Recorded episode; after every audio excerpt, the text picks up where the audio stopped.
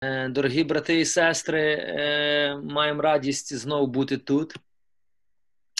Маємо такий час, що можемо ділитися з вами. Я не знаю, е, чи ви писали на минулого разу питання. Може, там були деякі питання мені передали. Ми частково будемо також на них відповідати сьогодні. Багато людей питало по відношенню до читання Біблії, до того методу, який ми писали. Також ми сьогодні я би хотів поділитися е, досвідом, тобто, як готуватись до читання Біблії, Слова Божого, як як шукати Божий мир, як перебувати в Божому мирі, як старатись контролювати свій розум, свої емоції, тобто не дозволити хаосу, страху, паніці, якось володіти нашим розумом. Е, бо ну, ми від того попадаємо потім в такий, як муха в кипітку, кудись біжимо, щось робимо, не знаємо що. Е, І будемо нині, я буду ділитись, тобто тим, як як я читаю слово, як я шукаю Божого миру, як я справляюся з негативною інформацією. Е, І вам лишиться тільки практикувати. Тобто, Одне з таких питань, які мені задали, задавали, тобто, як нам молитися за рідних, щоб вони прийняли спасіння? Е, що робити, тобто як євангелізувати людей? Е, ну, Багато є таких різних питань, але то все йде від того, від ваших відносин з Богом. Вся суть християнства заключається у відносинах. Відносини. Тобто відносини є на першому місці. І у нас, як в спільноті Галілея, е, є такий фундамент, тобто фундамент є Ісус, а на цьому фундаменті є братерські відносини. Якщо між нами нема братерських відносин, то нема суті спільноти. Е, є збір людей, які зібрались по якихось розуміннях, поняттях, тобто як політична партія. Кожна політична партія це є збір людей, але їх об'єднує їхня ідея. І все їх не об'єднують ні відносин, нічого. Є, Поки є ідея, до того моменту є партія. Е, Посварились на ідеї, партія розлетілася. Е, І тепер, щоб нам уникнути таких розколів в спільнотах, в церквах е, і між Богом, тобто нам потрібно навчитись будувати відносини. І Мені чим подобається спільнота Галілея, то що у нас є якраз оцей момент будування відносин. Е, наприклад, святкування, чування, різні зустрічі, е, які ми стараємося тобто, організовувати, це тільки для того, щоб будувати відносини одні з одним. Суть в спільноті нашій не заключається. Е, ну, що є одні кращі, одні гірші. Суть не є в кращих, нема кращих, нема гірших, нема перших, нема останніх. Для Бога є всі однакові. Але Деякі люди більше відчувають Бога, деякі люди в спільноті більше відчувають себе в спільноті, інші люди себе чують відкинутими, тобто вважають, що їх на них, наприклад, менше звертають увагу, менше їм приділяють увагу, ну менше хтось до них дзвонить. І тому я би хотів вам наголосити, що суть не є в тому, що ми в спільноті, чи аніматори, чи лідери шукаємо якихось людей більш талановитих, менш талановитих, більше спілкуємося з одними, менше.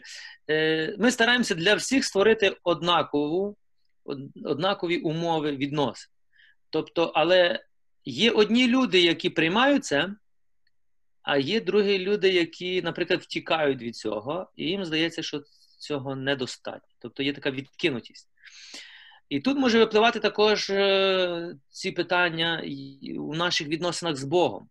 Якщо в мене немає відносин з моїм отцем, тобто з отцем, сином і з Духом Святим, або з кожною особою окремо, я чую таку відкинутість, то я також автоматично буду чути відкинутість від різних братів, е, сестер е, у спільноті, також у сім'ї. Тобто людина, яка є відкинута, вона завжди відкидає інших. Автоматично. Тобто вона хоче бути прийнятою, але на підсвідомості вона відкидає інших, тому потім обіжається, чому вона є відкинута. І деколи в нас такі самі відносини з Богом. У нас є обіда на Бога, і ми ніби би хотіли будувати відносини з Богом, але втікаємо від нього, і потім обіжаємося на Бога, що ми втікаємо від нього. І так само може бути в спільноті, так само може бути в сім'ї, так само може бути в вашому парафіальному житті. І, і, і, і. Е, тому на першому місці завжди пам'ятайте, що Бог буде цінувати відносини, не наше знання, скільки ми спізнали Бога, а скільки ми полюбили Бога, скільки ми дозволили Божій любові увійти у наше серце, і скільки цієї любові вийшло по відношенню до інших людей. Оце буде найважливіший момент, коли ми зустрінемося з Господом. Бо Бог є любов. Е, Все, що Господь хоче, це те, щоб ми навчились любити. Тобто, якщо ви замітите, Ісус, коли прийшов на землю, Він не знайшов самих розумних людей цього світу. Е, він би пішов до греків, які тоді вважалися мудрими людьми. Він пішов до простих рибалок. Е, простих рибалок, які. Ми не можемо сказати, що вони взагалі були такі, знаєте, тупі і нічого не знали. Ні, йдеться з того, що для Бога не не є важливо е, наші докторати. Тобто, Для Бога є важливе твоє серце. Бог дивиться на людину, тобто бачить серце. Так, Бог хоче, щоб ми пізнавали його розумом, щоб ми пізнавали його волю, але для Бога важливе є серце. І тому я би хотів сьогодні звернутися до вас, що е, ми мусимо вернутися до цієї любові, до першої любові. Е, бо в ході всіх цих часів, все, що зараз відбувається, е, якщо ви побачите, будемо читати послання апостола Павла, і він казав, що за останніх часів охолоне любов і возбуяє беззаконня. Тобто, один із критерій хаосу це буде то, що люди, які би мали нести любов, бути джерелом любові, вони переключуються на щось інше. І ми замість того, щоб бути джерелом любові, можемо бути джерелом хаосу і страху. І це буде проблема. Е, бо хаос і страх буде там, де нема любові. Тобто люди, які не вірять в Бога, автоматично будуть в хаосі і в страсі. Ну, бо вони не мають звідки черпати. Але люди, які вірять в Бога, вони є джерелом любові. І ми є джерелом любові навіть для тих, хто не вірить в Господа. Але це джерело мусить бити. Тобто вода мусить йти, та ця любов е, мусить йти. А щоб ця любов йшла, то вона мусить звідкись приходити. І вона не приходить з книг, вона не приходить з знання, вона не приходить з Ютубу, вона не приходить з Гуглу, вона приходить з особистих відносин з Богом. Вони або є, або їх немає. Тому відносини з Богом діляться на дві такі категорії: е, законність, тобто я виконую закон. Наприклад, рано помолився, обід помолився, вечором помолився, пішов на літургію. І ми вважаємо, що це також є такі відносини. Е, можуть бути відносини, але найчастіше це може бути закон. Тобто я ставлю галочку, галочку, галочку, галочку. Відносини це щось інакше. Е, відносини це коли ти йдеш на зустріч раном з батьком, тобто рано ти встаєш, хочеш молитись, ти біжиш, бо ти любиш батька, і ти хочеш чути його слово. Або ти біжиш, бо мусиш виконати закон. Тобто, сказав отець Роман, добре рано молитись, ти стаєш, хочеш рано молитися. І є два намірення. Перше, ти любиш Бога і хочеш чути голос, і йдеш, бо мусиш виконати закон. І... Ну, Всі ми починали з того, що ти мусиш, але воно мусить перерости до того, що я хочу бути з Богом. І від того, що я хочу, народжуються відносини. Тобто, хочу перебувати з Богом, хочу чути голос Бога, хочу любити ближнього, хочу любити себе, хочу дарувати себе е, ближнім. І від цього бажання породжується твоя радість. Е, якщо я мушу е, бути з Богом, я мушу любити ближнього. я від слова мушу рано чи пізно прийде, що ти вже змучишся від того. І ти будеш все ідеально робити, але не буде радості. Тобто ти будеш гаркати десь десь на людей, ти будеш на дітей кричати, ти то, то, то в подружжі, в спільноті, десь ти будеш такий дуже, ну, наприклад, як вам сказати, такий, не мати миру, не мати спокою. І з одної сторони виглядає, що робимо все добре, а з другої сторони, думаєш, який смисл тому всьому? І тому то, що апостол Павло каже, послання до Коринтян, 13 глава, і він каже: «Е, це є гімн любові. так? Е, я думаю, ви всі пам'ятаєте цей вірш, хто не пам'ятає, можете собі пізніше почитати. Павло дуже гарно каже, що якби я мав все, якби я мав віру, якби я мав чудеса, якби я мав. А знаєте, що Павло це мав. Тобто Павло найбільший, як Павло каже, я найбільший з вас молюся на мову. Павло і пророкував, Павло і зціляв хворих, Павло воскрешав мертвих. Е, Павло робив великі чудеса, Павло був на небесах, Павло бачив Ісуса живого. Е, Павло мав багато откровень. Але гімн любові він написав при кінці свого життя, і він сказав дуже гарні речі, що оце все, якби я робив без любові, це не варте нічого. Нічого. Нічого. Е, тобто, якщо нема любові до Бога, до себе, до ближніх, всі решту наші знання, е, наприклад, наші надприродні дари, наші харизми, е, наші теологічні знання, тобто ми можемо знати від А до Я доктрину церкви, і це потрібно знати. Я не кажу, що цього не треба знати. Але якщо в цьому немає любові до того самого Бога, до тих ближніх, які є в церкві, то Павло каже, нема користі. І, і саме важливе, що Павло каже, навіть якби я віддав життя своє на всепалення, тобто, е, а не маючи в цьому любові, не мав би ніякої з цього користі. Тому на першому місці завжди виходить любов. Любов. А любов, дорогесенькі, це є відносини. Візьмемо подружжя. Підміть руку, хто є в подружжі? Подружжя е, це чоловік і жінка. Пока такий термін подружжя в Україні це чоловік і жінка. Слава Господу. Тобто, дивіться, ви маєте подружжя. Е, суть подружжя складається з є дві особи, маючи свою вільну волю. Е, суть подружжя є коли, е, тобто, подружжя є дійсне тоді, коли одна особа і друга особа з вільної волі прийняли рішення жити один з одним, тобто не маючи примушеної волі, коли священник дає шлюб і каже, так чи це добровільно, тобто ніхто не примушує, чи ти нікому не обіцяв. Е, суть в цьому, що питання, чи ти робиш це добровільно? Добровільно.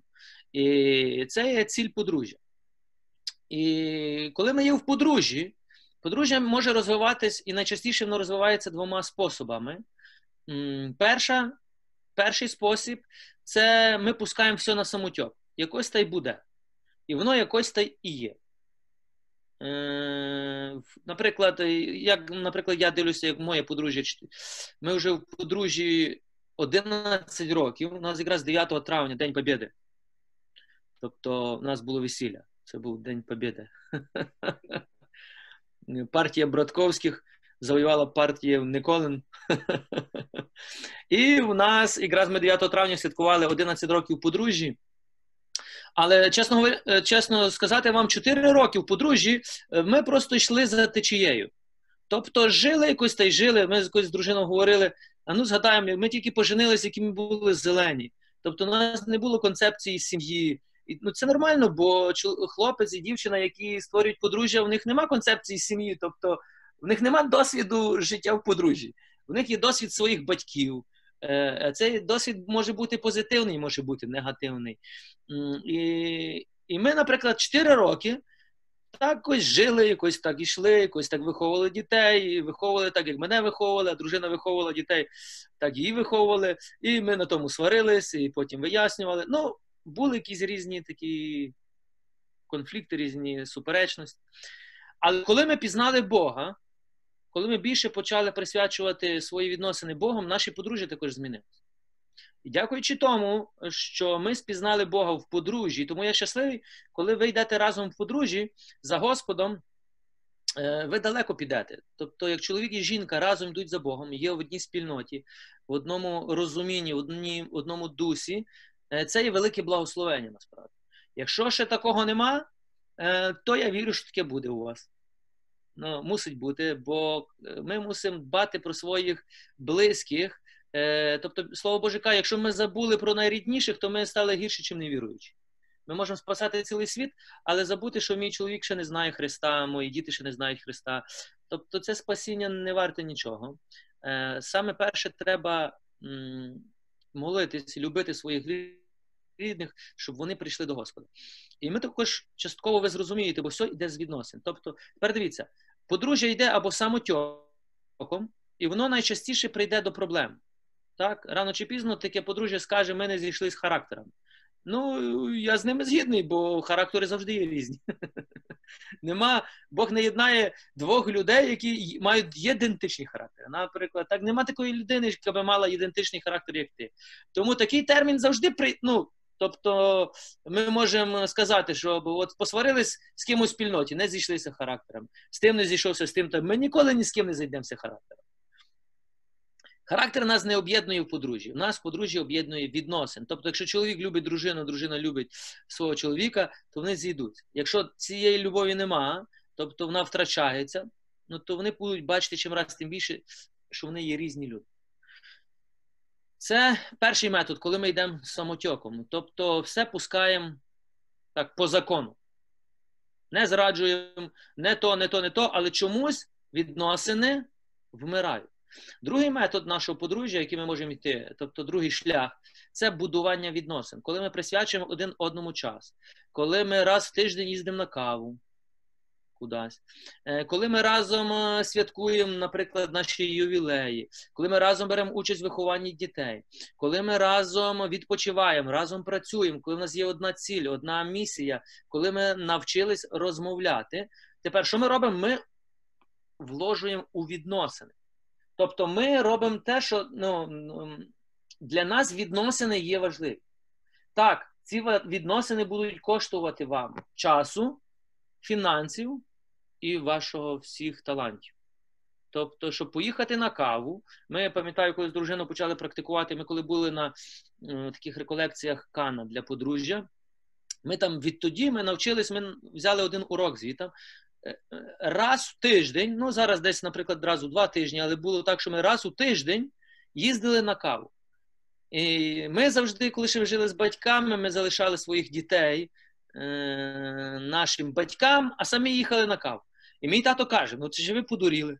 Їхати десь в місто на каву, тратити бензину, гроші. Та вони йдіть собі нормально випити, що в хаті нас кави нема.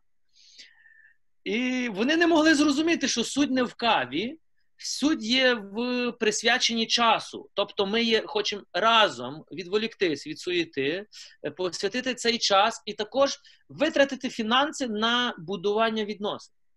Тому я заохочую всіх чоловіків мати таку традицію в подружжі, е, щоб раз на тиждень, або давайте хоч раз у два тижні ви берете своїх дружин. Е, дітей залишаєте своїм любимим е, тьощі або свекрусі, не знаю з ким. Е, І берете свого коханого, або коханий бере свою дружину, і йдете або десь погуляти, або йдете на каву, підіть собі в кафе. Е, суть не є в кафе, суть не є втрачені гроші, що ви даремно витрачаєте гроші. Ні, друзі. Суть є то, що ви вложуєте у свої відносини. І я вам гарантую, то, що, наприклад, коли ми кожен раз ходили, е, ми вирішували, але не говоріть про коронавірус, не говоріть про якісь е, спасіння світу на каві зараз, а говоріть про ваші відносини. Тобто, що не що не так, подружжі? Говоріть, як би ви могли разом дивитись, як виховувати дітей. Тобто, то, що стосується реального твого життя, будування відносин. Оце є важливе. Тому я вам скажу, що ми вже на протязі якщо ми 11 років, то вже десь на протязі 7 років ми ходимо на каву. 7 років. Уявіть собі за 7 років, скільки ми грошей потратили на каву. Мій би тато казав, це просто даремна трата грошей і часу. Але в нас зато є відносини. І тобто ми вложуємо у ці відносини. Для мене це важливо. Дорогесенькі, така сама модель має бути по відношенню до Бога, по відношенню до братів і сестер в спільноті по відношенню до твоїх дітей. Якщо ти для тебе важливі відносини е, з Богом, тобто то ти будеш тратити час на будування відносин з ним.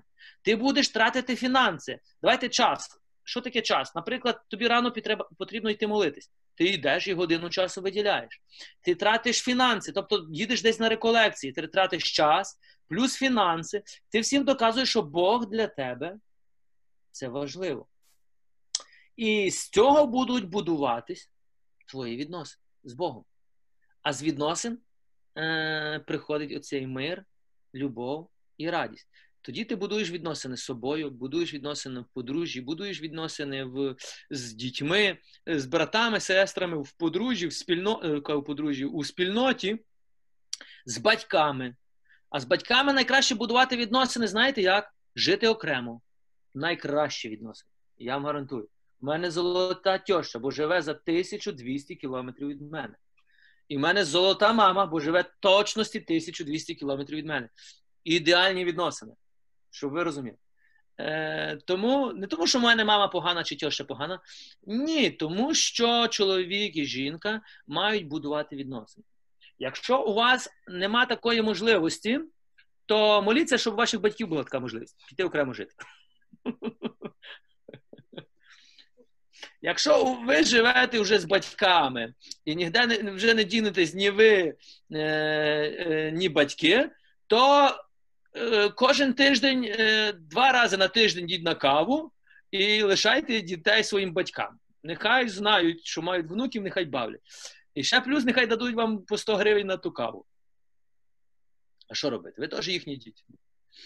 Е, Тому все можна використати на добро. Тому дивіться, е, до чого я веду? Відносини. Важливо для нас є відносини. Як в подружжі, так між братами і сестрами, так і між тобою і Богом. А ми ті відносини або научимось будувати, або не научимось. Тобто, так як я кажу, як ми подружжі 4 роки жили, нас ніхто не навчив будувати відносини. Тобто я знав, що я маю прийти там з праці, дружина моя знала, що має наготувати їсти. Рано я знав, що маю йти на працю, моя дружина знала, що там треба перебрати дітей, годувати дітей. Ну, тобто, таке подружжя в нас було 4 роки. Ну, Я ходив кожну неділю на футбол, вона ходила по своїх коліжанках. Я хотів, щоб вона йшла на футбол, а вона хотіла, щоб я йшов з нею в гості на коліжанку. Ну і як, і ми дійшли до цього. Слухай, краще я на футбол, а ти в гості. все. І ми це роз, коротше, ну, розставили все. Але насправді це було неправильно. Кожен шукав свого, і кожен хотів переконати іншого, що його е, правильно. Е, ви маєте знайти середньостатистичне. Тобто разом на футбол, разом і в гості. Разом в гості, разом на футбол. Е, що разом знайдіть речі, які потрібно робити разом. Ну, щоб ми не перейшли зараз на реколекції для подружжя. Але відносини, бо це найлегше показати на відносинах. Тобто, в подружжі або є відносини, або нема. Їх може об'єднувати шлюб. так? Е, е, Є багато людей, які мають шлюб, але є нещасливі. Бачили таких? Тобто вони в шлюбі, ну, церква дала їм шлюб, вони християни, але вони не мають щастя, миру, радості, б'ють один одного. ну, ну не будемо такі крайні подружжя, але не мають радості. Бачили такі подружжя? Підніміть руку, хто бачить такі подружжя. Добре. Тепер питання, чому? То вони ж у шлюбі. Тобто, благодать Божа є над ними, е, вони не живуть в гріху, вони стараються жити християнським життям, якось молитись, не зраджують один одного. Чому нема автоматичної радості? Чому нема автоматичної любові? Бо ми, наприклад, думали так: от Бог благословив, все, от живи собі, і радість якось мала би сама йти. Як ви думаєте, чому нема? Бо шлюб це знак е, Божого союзу, е, що чоловік і жінка бере союз з Богом в подружжі. Але це не дає тобі автоматичного радості і любові. Тобто над тим союзом треба працювати. І Якщо ми кажемо, що ми в шлюбі, Е, тобто ти маєш печать, там підпис, все, священник підписався, і є свідки, тобто дружба і дружка, які сказали, так, я була на весіллі, вони дійсно брали шлюб. Але ти не будував відносини свою дружину, то смисл з того шлюбу. Ти маєш шлюб, і що далі? А радості нема. Тобто, так само може бути в християнстві. Я християнин, тобто є ця печать, я християнин, я хрещений, але нема радості. Нема радості, нема любові. Е, і ти не можеш зрозуміти, звідки до церкви ходиш. Ти молишся, ти постиш. Ну, практично робиш все, що церква учить, а тої радості нема. Ви бачили таких християн? Може, ти один із них, ні? Добре, і тому воно не працює автоматично. Тобто, то, що ти учень Ісуса, це не означає, що вже благодать буде з тебе перти. Якщо ти ходиш до церкви, це не означає, що ти вже будеш непомильний. Е, Тут іде співпраця. Якщо ти спізнав Бога, але не, співпрацюєш з ним, тобто Бог заключив з тобою союз. Союз, так? Але якщо ти не співпрацюєш з тим союзом, то Бог вірний своєї сторони, але ти ні. Тому нема цього, цього каналу. І я би хотів коротко, е, це був тільки вступ до нашої теми. Як будувати союз, як бути вірним, як тримати ці відносини, як будувати ці відносини з Богом.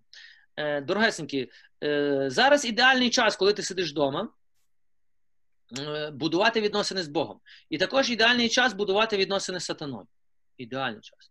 Тобто керуватися страхом, сумнівом, е, е, керуватись е, ну не суєта, а таке, коли тебе бомбардує вся інформація. Друзі, треба зупинитись. Вже все, хватить того всього, треба зупинитись. Мусите зрозуміти, що ми християни, і амінь, ми вже спасені, і спасені будуть тільки християни. Але християнин може відійти від спасіння, від розуміння Бога, втратити цю Божу любов, відволікаючись на інші речі. Нам потрібно у найтяжчі часи нашого життя ще більше будувати відносин з Богом. Бо тільки це зможе провести нас через ці найважчі моменти нашого життя. Тільки відносини. Тобто, люба криза в подружжі, е, вона перейде кризу, якщо там були відносини. Не були відносини, вони з тої кризи вже не вийдуть. Ви згідні зі мною? Тобто, якщо чоловік і жінку мали відносини, але посварились, ну, посперечались, посварились, ну буде все. Вони зуміють перейти це. Чому? Бо для них відносини найважливіші. Якщо не було відносин, то люба сварка може бути фатальною, і вони скажуть, все, розходимося. Тобто, ми з тобою двоє різних людей, і нема смислу. Ну, це наслідок того, що у людей немає відносин. І тому люба сварка це тільки початок їхнього розколу. В точності так буде і з Богом. Якщо ми втратимо відносини, то любе щось станеться, е, ми відійдемо від Господа. Але цього якраз найбільше хоче ворог, сатана. А ми маємо будувати відносини. П'ять кроків, які я вам сказав, читання Слова Божого. Ви дивились відео це про читання Слова Божого. Я заохочу вас практикувати. Е, ви можете різні методи практикувати. Цей метод допомагає мені. Е, п'ять кроків. Перед перед тими п'ять кроками я вам говорив: вибрати час, місце, вибрати уривок, е, стати у присутність Бога, е, потім читання, глибоке роздумування, записування, роздумування над записаним дія практика. Тепер дивіться, для чому це дуже важливо є. Давайте ми тепер аж почнемо читати. Євангелія від Івана, 15 глава, з першого вірша. Дуже мені подобається євангелист Іван. Він мав відносини. Іван мав відносини з Богом. Він навіть каже, учень, якого Ісус найбільше любив. Це Іван про себе так говорить.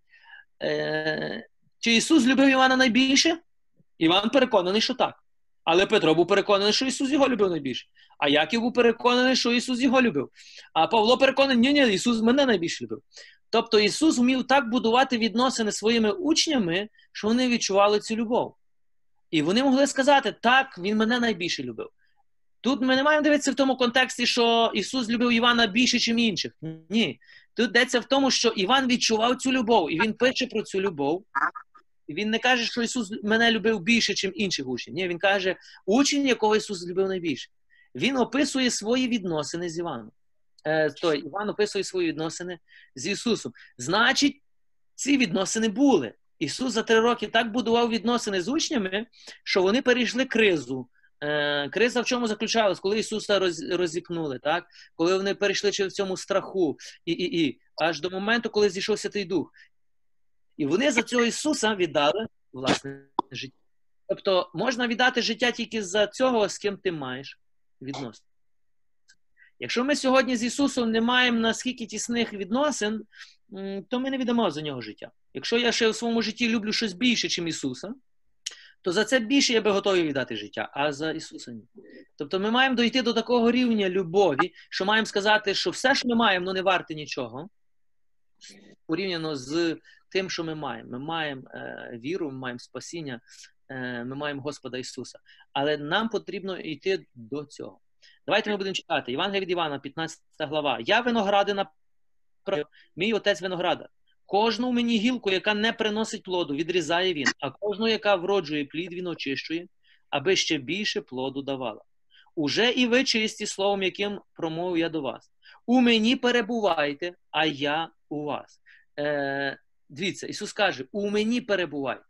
Не просто будьте зі мною біля мене, у мені, а я у вас. Як неспроможна гілка сама себе плоду принести, якщо не перебуватиме вона на виноградині. Ось так і ви, якщо не перебуватимете у мені. Тобто, каже Ісус, ми не зможемо принести плоду ніякого, якщо не будемо у ньому. Значить, виходить так, що я можу багато що робити, багато служити, але не перебувати в Бозі, не перебувати в Його любові. Його любов, тобто не тече через мене, е, то вся моя праця буде даремна, вона не принесе ніякого плоду. Я виноградина ви гілки. Хто перебуває у мені, а я в ньому, той плід приносить щедро. Без мене ви нічого чинити не зможете. Е, тобто ми багато що можемо зробити без Ісуса. Але принести плоди для Царства Божого без нього ми нічого. Ви сьогодні, може, читали е, або слухали службу, е, коли апостол Петро сьогодні стілив паралітика, який був 8 років, і воскресив е, Дорку, та шила плащі. Е, читали сьогодні або чули, так? Апостол і Євангелія. Е, Дивіться, е, приходить Петро до учнів, тобто учні були там. Учні Ісуса Христа. Навіть Дорка кажуть, учениця. Мені подобається, бо термін християни нам дали невіруючі. Ви знаєте, що в Антіохії перший раз назвали учнів Ісуса християнами. І ми з вами маємо таке сьогодні клеймо християнин. Воно трошки, як вам сказати, мені подобається більший термін учень або святий. Як ми ми читали сьогодні, що Петро прийшов до святих. Оце я розумію, святі. А чекайте, чекайте зараз. Ану, бачите, зверху у мене світиться. О, От. Прийшли до святих. Все, зараз відійду трошки. Термін святий, то дорогесенький, це не коли над тобою щось світиться. А термін святий це ті, термін святий означає відділений, відділений від світу і посвятився Богу. Тобто я добровільно себе відділяю від системи цього світу і хочу жити по системі Євангелія, Царства Божого. Учень це той, хто йде за Ісусом, це той, хто постійно перебуває в навчанні. Християнин ну, це такий термін, який просто він пасивний, тобто він не не оприділяє щось. Бо учень це такий термін дієслово. Так? Воно дає дію. Тобто учень постійно мусить перебувати в навчанні, у навчанні Ісуса Христа, в навчанні церкви. А християнин не повинен. Ну, хоче, може бути, хоче ні, я хрещений, і вже термін християнин. І ну, десь втрачається та суть. Але е, коли прийшов Петро, Петро зробив одну річ, тобто зцілив хворого, і ви бачили, все місто навернулося. Е, до цього були християни, які євангелізували, може, проповідували, які робили щось, і воно не мало такого впливу, як один вчинок апостола Петра. Передивіться, Ісус каже: без мене ви нічого не зможете чинити. Тобто Петро, який мав відносини з Ісусом, а Петро мав такі відносини з Ісусом, уявіть собі, що тінь Петра стіляла. Ваша тінь стіляє вже чи ні? Ще ні? Ну, є рівень, куди нам треба рости. Моя тінь теж ще так. Ні. А тінь Петра уже стіляла. Суть не в тіні Петра, суть взагалі не в Петрі, суть є в які він мав відносини з Духом Святим, з Отцем і з Ісусом, що Він дозволяв Духові Святому виходити з нього так, що тінь, тінь аж стіляла. Тобто ми маємо бачити оці, як людина дозволяє Богу діяти. І тепер е, оця співпраця Петро прийшов, зробив один вчинок, все місто навернулося. Потім він прийшов ту Афу чи Яфу, воскресив дочку цю е, Дарку, все, всі навколишні села міста навернулися. Тобто один вчинок, співдіяний в Божій благодаті, навертає тисячі мільйонів. А можна багато потратити сил для праці, для тих, щоб людей навернути, і нічого, ніц, повний ніц. Тому то, що Ісус каже: Я виноградина, ви гілки, хто перебуває у мені, а я в ньому, той плід приносить щедро. Е, я зауважив так, таку річ, що ми десь з вами схильні купляти в себе любов. Тобто цю схильність мають також більшість чоловіків. Тобто, чим більше я буду працювати, тим більше я чую себе потрібним, і тим більше я люблю себе. Е, тобто, якщо зараз, наприклад, в цьому часі карантину переважно чоловіки вдома, вони не можуть сидіти на місці, вони привикли постійно працювати. Вони постійно привикли працювати. Е, І тут є проблема в тому, що ми не вміємо зупинятись. Тобто ми думаємо, що постійно в цьому режимі десь іду, іду, іду, щось зроблю, щось зроблю, щось зроблю. Я я буду сам себе, ну як, тобто, купляти в себе любов. Я люблю себе більше, коли працюю. А от коли не працюю, якось дивишся на себе уже е, якось по-іншому. Буває у вас так?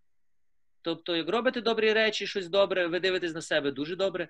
Зробили якісь погані речі або не робите нічого, то ви дивитесь на себе дуже погано. Буває так. Так? Але проблема є в тому, що Бог на нас так не дивиться. Це ми так на себе дивимося. Бог каже: якщо ви будете перебувати у мені, а я у вас, то все, що ви будете робити, буде приносити плоди. Е, наша задача не шукати більше праці для Господа. Наша задача шукати більше Господа, шукати більше миру, більше радості, більше благодаті, більше його розуміння. А потім, коли Господь каже тобі щось робити, або ну, в спільноті ми пропонуємо іншим служити, е, то ти вже йдеш служиш з цією благодаті, з цією любов'ю, з цією силою. Бо якщо, наприклад, буває так, що в нас в спільноту приходять люди, тільки які навернулися, я пам'ятаю себе таким, що я готовий зразу служити, я готовий бути місіонером, їхати в Африку і навертати народи. І насправді спочатку є така ревність і бажання, але я це найбільше буду робити все з своїх сил. Я багато буду вкладати, багато робити. І я буду нервуватись, чому нічого не міняється. От хтось там прийде, сказав одне слово, всі його слухають, а я тут слухаю годину, розпинаюся, і мене ніхто не чує. Е, тобто може бути праця від тебе, а може бути праця твоя з Богом. І як ви думаєте, котра праця більше принесе благодаті, тобто результату? Твоя? Чи е, то, що ти сам робиш, чи то, що Бог робить через тебе? Ну і ми розуміємо, що то, що Бог робить через тебе. І тепер, що Бог робив, чи... добре, давайте задам питання. Ви би хотіли е, все, що ви робите, мало плоди. Великі плоди. Тобто, ти хочеш ти хочеш служити Богу. Ти хочеш, е, от зараз я можу відповісти на це питання, що мені задавали, як навернути ближніх. Ти хочеш, щоб твої рідні пізнали Бога, твоя родина пізнала Бога, щоб твої діти навернулись. Є таке бажання. Е, найчастіше, що ми робимо? Найчастіше ми дуже багато насідаємо їм на вуха. Розказую, як правильно ти чи слухай оце Романа, ти слухай оцю проповідь, а оту слухав, ні, а оту послухай, оту тобі варто послухати. І ми давимо їх інформацією, і вони деколи можуть слухати, бо ну, то бо ви вже так замучили їх, наприклад. Ну, я не кажу, що це неправильно так робити. Але деколи е, буває так, що ви все робите, робите, робите, а люди відкидують, і ви ображаєтесь, ну ж ви хочете добра, а люди вас відкидують. А буває так, що ви сказали одне слово, людина задумалась, слухай, дійсно, ніколи над тим не думав. Е, Потім ви сказали друге слово. Людина раз. Слухай, ну давай вже того подивлюся, Братковського, що він там вже таке говорить. Раз, і бачите, вона пішла. Тобто, ви мінімум часу, мінімум слів, максимум результат. Тобто, це і була дія Святого Духа. Може бути максимум часу, багато слів, а ноль результату. Це була дія твоя. Там не було Святого Духа. Там була твоя мудрість, багатослівність, е, твоє розумне переконання, але воно не торкає сердець, воно торкає розуму, а на розум буде розум, на логіку логіка. Тобто на ваші факти будуть інші факти. А тепер наша задача проповідувати, тобто євангелізувати, бо ми спільнота, яка євангелізуюча, євангелізувати не своєю силою, а силою Христа. А щоб євангелізувати силою Христа, то треба мати відносини з тим самим Христом, мати відносини з Святим Духом. І тепер Ісус каже: Я виноградина, ви гілки, хто перебувати мені, а я у ньому, той плід принесе щедро. Без мене ви нічого чинити не зможете. Якщо хтось у мені не перебуває, читаємо далі, так? Той, мов гілка, буде викинутий геть і всохне. Їх бо збирають, кидають у вогонь, і вони згоряють. І сьомий сьомий вірш, 15.7. Коли ж ви в мені перебуватимете, і мої слова у вас перебуватимуть, просіть тоді, чого лише забажаєте, і воно здійсниться для вас. Мені подобаються ці слова. Коли ви, каже Ісус, будете перебувати у мені, Тобто перебувати в Ісусі, не біля Ісуса, а в Ісусі, з'єднані з Ним. І тепер Ісус каже, мало ще того, коли моє Слово буде з'єднане з вами, моє Слово наскільки вкоріниться в вас, тоді каже, я вкорінений у вас, ви вкорінені в мені, моє слово вкорінене в тобі. Тільки тоді проси мене, і буде тобі все дано. Е, І воно здійсниться для вас. Тим отець мій прославиться, коли ви плід щедро принесете. Тож і учнями моїми станете. Бачите, тут навіть секрет. Тільки ми ми учнями насправді станемо Ісуса, тільки коли будемо перебувати в Ісусі, і Його Слово буде перебувати в нас. Тільки ми тоді стаємо учнями. І і, і тільки ми тоді зможемо приносити плоди. Е, Ти би хотів приносити плоди для Ісуса, чи ти би просто ході, е, хотів ходити на, до церкви? Хотів би приносити плоди? Підніми руку, хто би хоче плоди приносити. Добре. Ти хочеш ходити просто в спільноту Галілею, чи приносити плоди для Царства Божого? Е, добре. Е, ти би хотів євангелізувати своєю мудрістю, своєю силою, чи з благодаттю і співдією Духа Святого? Е, так, розуміємо, є різниця завжди. Є різниця. І ми би хотіли, більшість християн би цього хотіло. Тобто, так само, як подружжя, всі би подружжя хотіли бути щасливі. Тобто, згадайте себе, хлопець і чоловік і жінка, або хлопець і дівчина, які прийняли рішення жити в подружжі, в перший день шлюбу вони ну, були щасливі? О, Благодать. Е, тобто весілля, перед весіллям ці приємні клопоти, яку кубасу купляти, яку горілку заказати, яку музику заказувати. так? І то така радість. Клопоти такі приємні. За рік часу ти думаєш, Боже, на що мені того треба було? Що ти не міг то зупинити якось, якось би там, то не знаю як. так. І і потім чомусь проминається. Е, тобто, подружжя, яке е, любе подружжя хоче е, бути щасливим. Правильно? Я не знаю, чи є подружжя, яке створює подружжя і каже, ми, ми хоч у нас мріє, щоб ми були найнещасливіше подружжя. І коли вони найнещасливіші, вони скажуть, але ми щасливі. Нарешті наша мрія здійснилася. Тобто вони хочуть, але не стають. Так само з, е, з працею для Бога. Я хочу працювати для Бога і працюю, але нема плодів. І я розчаруюсь. розчаровуюсь. Тобто, як в подружжі нема відносин, то й нема плодів подружжі. Як з Богом я працюю для Бога, але нема відносин з Богом, то й нема плодів від Бога. Як мене отець послав, так я. Як мене отець полюбив, так я вас полюбив. Перебувайте в моїй любові. Перебувайте в моїй любові а в любові моїй перебуватимете, коли заповіді мої будете зберігати, як і я зберіг заповіді мого Отця, і в його любові перебуваю. Я казав вам так, для того, щоб була у вас моя радість, і щоб ваша радість була повна. Це неймовірно. Тут є відповіді на всі твої питання: як перебувати в любові, як бути щасливим, як мати мир, як мати Божу радість. Е, Тобто треба будувати відносини. Відносини відносини з Ісусом. І ми до цього тепер йдемо. Як будувати відносини? Перше, це Слово Боже. Слово Боже це відповідь Бога до тебе. Е, то, що ми казали, навчитись читати Слово, навчитись розуміти Слово і навчитись вкорінювати Слово. Бо наша задача не заключається все знати, все пояснити, все розуміти. Знаєте, є люди, які більше розуміють, чим я, Є люди, які більше освічені, ніж я. І слава Господу, я від цього не комплексую, але е, також ви не маєте комплексувати, то, що будуть люди, які розуміють. Наша ціль не бути знавцями, наша ціль провадити слово у життя. Тобто, якщо ти будеш знати від А до Я Біблію, е, всі повністю всі пояснення від А до Я, але не будеш жити нею то я тебе розчарую, ти даремно потратив час. Даремно. Е, Слово Боже дане, дивіться для чого? Коли ви в мені перебуватимете, і мої слова у вас перебуватимуть, тоді просіть. Слово Боже дане для того, щоб перебувати в ньому, щоб жити ним. І воно дає тобі радість, воно дає тобі любов. Е, воно тоді, Ми тоді будуємо відносини. Ми, як спільнота, мусимо навчитись бути практичними християнами. І тепер ми прийдемо до практики.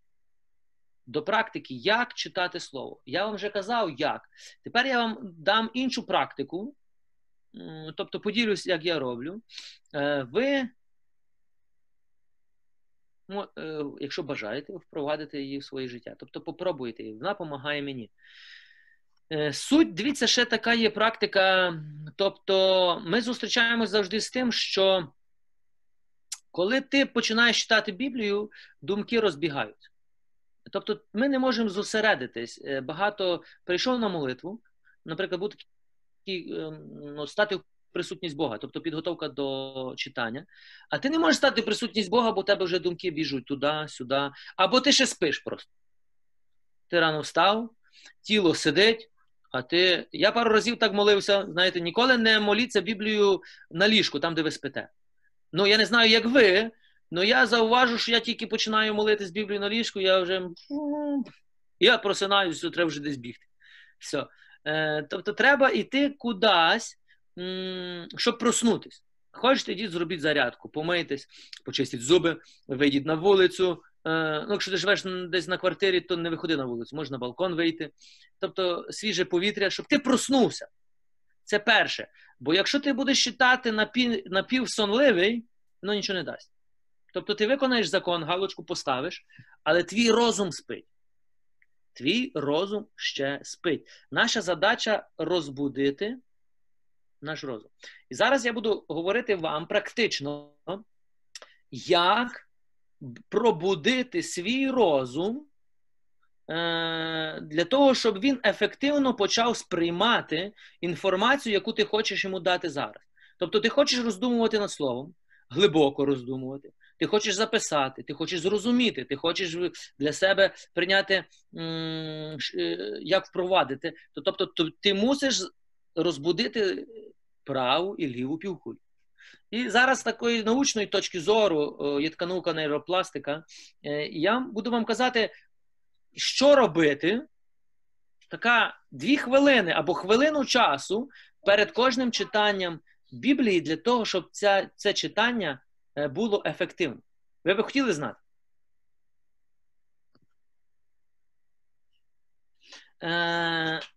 Коли ти приходиш рано, дивіться, ми люди є тілесні, і ми складаємося з п'ять органів чуттів. І це нормально.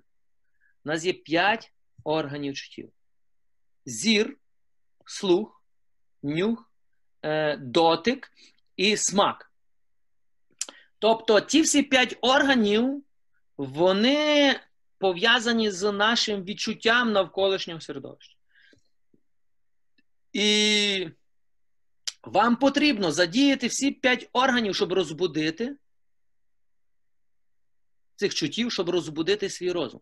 І я навчився цього робити. Це практично можна цього навчитися. Перше, коли ти приходиш кудись читати Слово Боже, перед тим, як ти маєш ці п'ять кроків стати ще в присутність, зроби таку вправу. Це називається вправа. Як зосередитись, тобто сконцентрувати свої думки, щоб ти був тут і зараз, тобто не літав десь. Що потрібно тобі зробити? Перше, слух. Закрий очі, все, і зосередься, що ти чуєш. Тобто старайся чути зараз щось. Е, Тобто ти стараєшся чути любий шорох. Якщо ти на вулиці, то дуже гарно, бо е, пташки співають, літак летить, хтось десь їде, щось, щось, щось. І просто скажи в голос, що ти чуєш. Наприклад, ти послухав пару секунд, і просто скажи собі: я чую, як летить літак. Як, Я чую, як летять пташки. Я чую, як їде машина. Я чую, як хтось розмовляє. Е, це дуже важливо є для того, що ти починаєш, твій розум починає е, бути в режимі, ти запускаєш його у режим такої, як сказати вам, е, концентрації. Тобто ти його будеш. Все. Перше це є слух. Друге зір. Ти дивишся.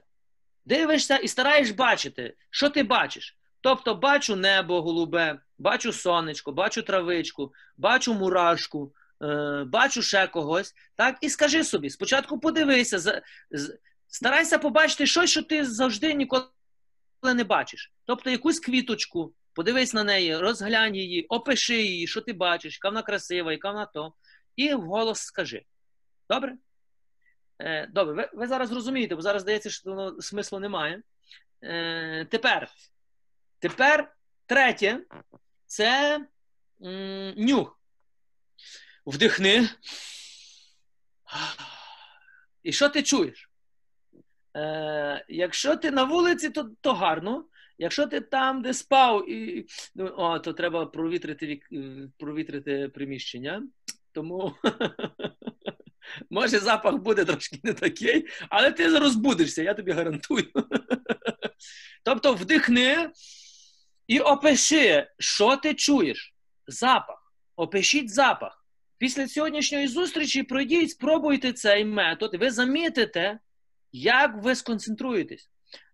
Вдихни і опиши запах. Наприклад, якщо ти на вулиці чую свіжий ранок, чую запах трави, чую запах, е, я не знаю чого. Е, Опишіть це. Добре, для себе в голос. Далі. Четверте це смак. Є.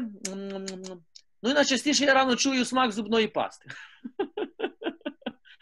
Тобто, і так само ви постарайтесь. Наша задача не є суть щось чути, а запустити цей процес, смак.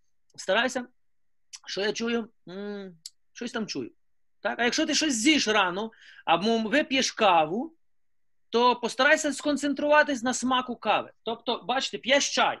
Ви навіть не замічаєте деколи, коли ми п'ємо або їмо, ви навіть не звертаєте увагу, що ви п'єте, що ви їжте. Ми просто заливаємо себе і кидаємо там їду. Але це неправильно.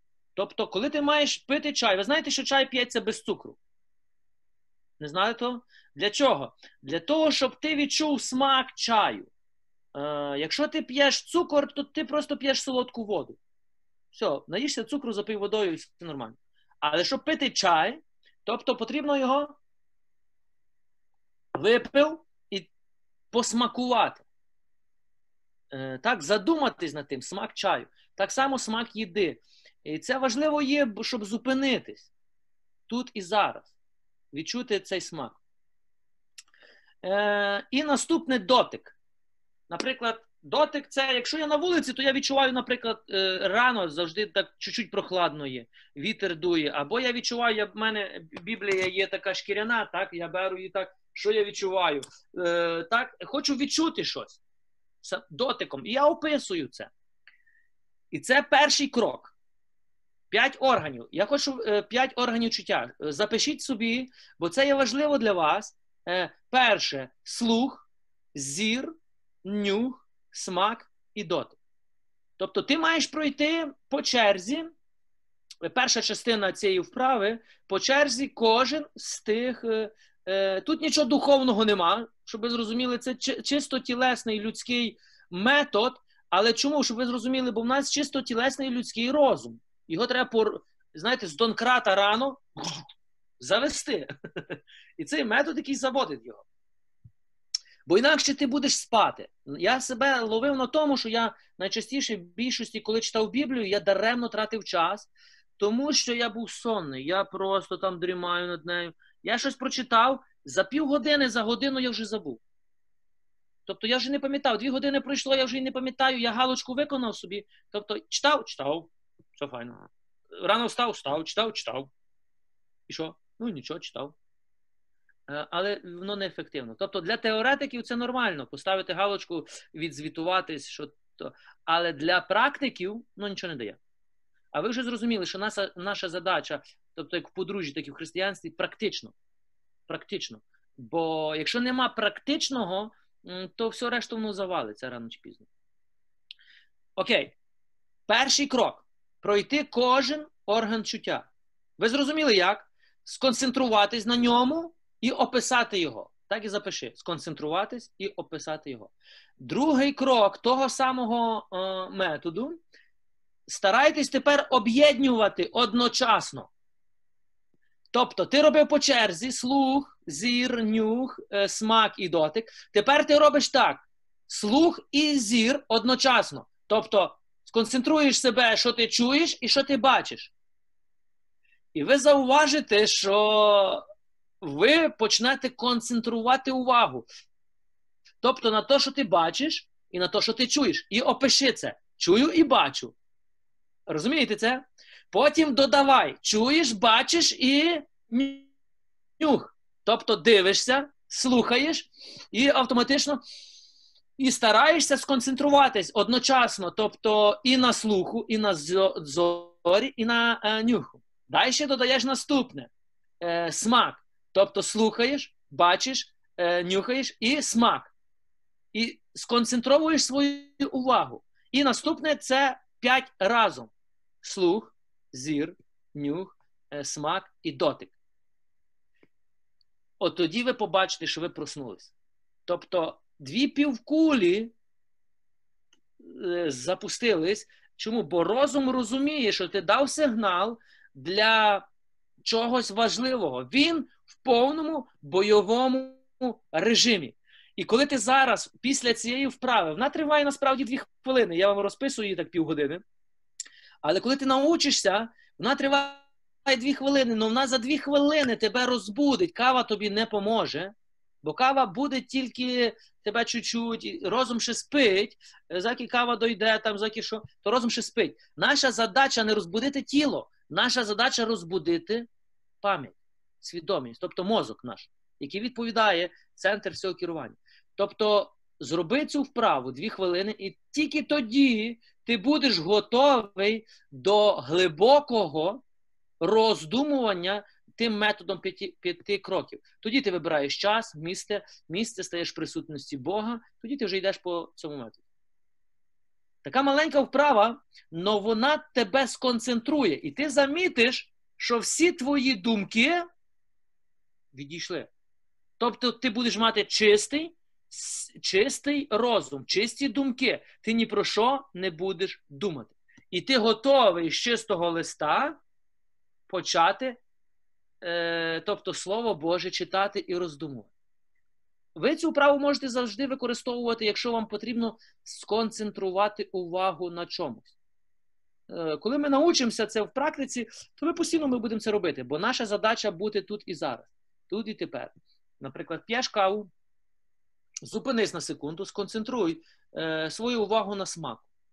Е, їдеш в машині ще десь, сконцентруй свою увагу на слуху. Що ти чуєш? Їдеш, бачиш щось красиве, сконцентруй увагу, що ти бачиш. Тобто, чуєш запах приємний, сконцентруй увагу на цьому запаху. Е, це допомагає нам сконцентрувати, тобто бути тут і зараз. А це відкриває наш розум на глибокі роздумування. Е, в чому є проблема і велика небезпека теперішнього часу? Е, якщо ви читає, ви читали книгу Керолайн Ліфт, так, яка описує, як працює наш мозок як працює наші нейрони і все, все, все. Ви, я не знаю, хто з вас читав, але для мене ця книга багато що пояснила, бо я зрозумів з научної точки зору, як працює наш розум. Все просто. І як можна практично його запускати. І вона відкрила, сказала була одну гарну таку фразу, що Бог створив нас глибоко мислячими людьми. Тобто, ми до кінця не усвідомлюємо, яку ми маємо потужню зброю, тобто розум. Але ми не вміємо ним користуватися.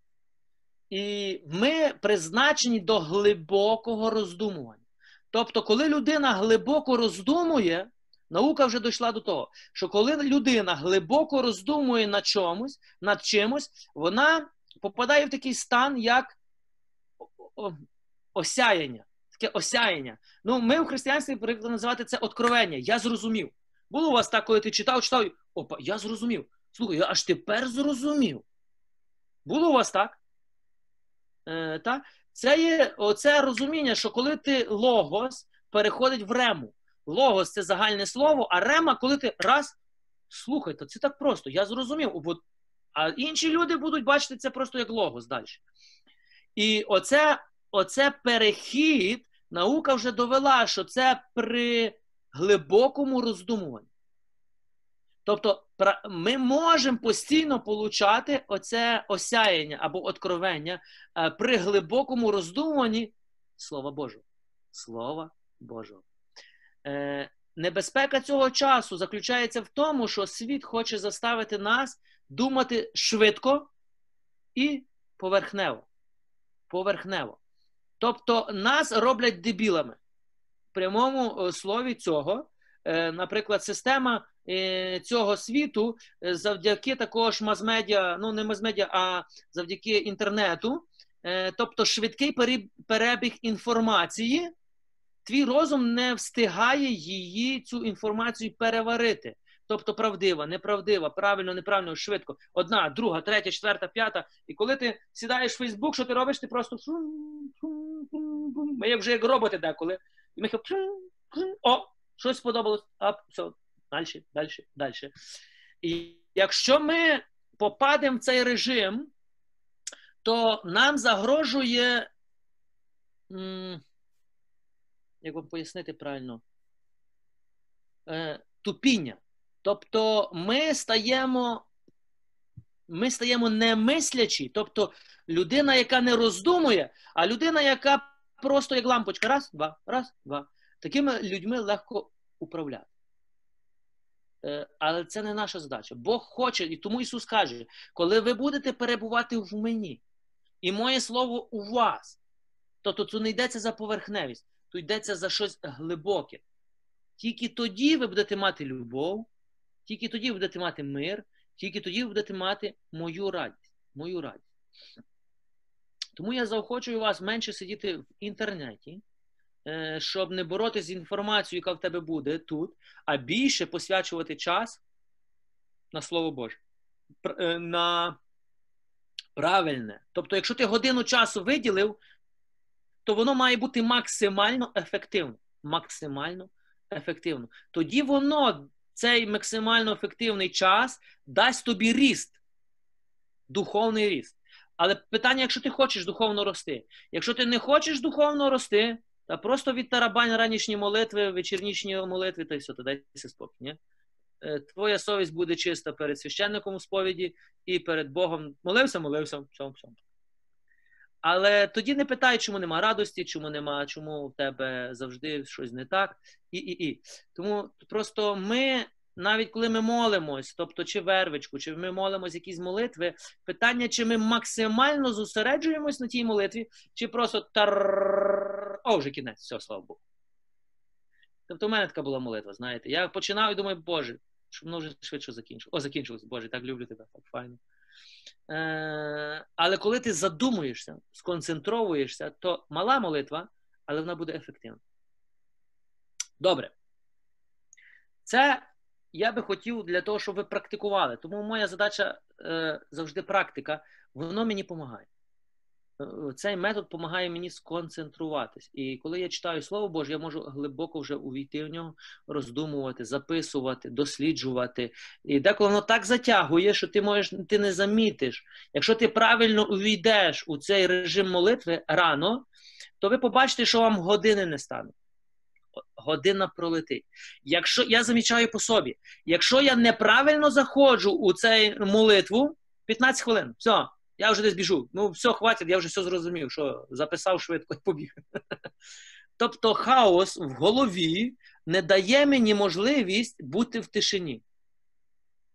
Ті думки, ті думки, ті думки. А це наслідок того, що я не сконцентрувався, бо не хотів, бо, бо нудно. Тому я стараюся себе заставити. Добре.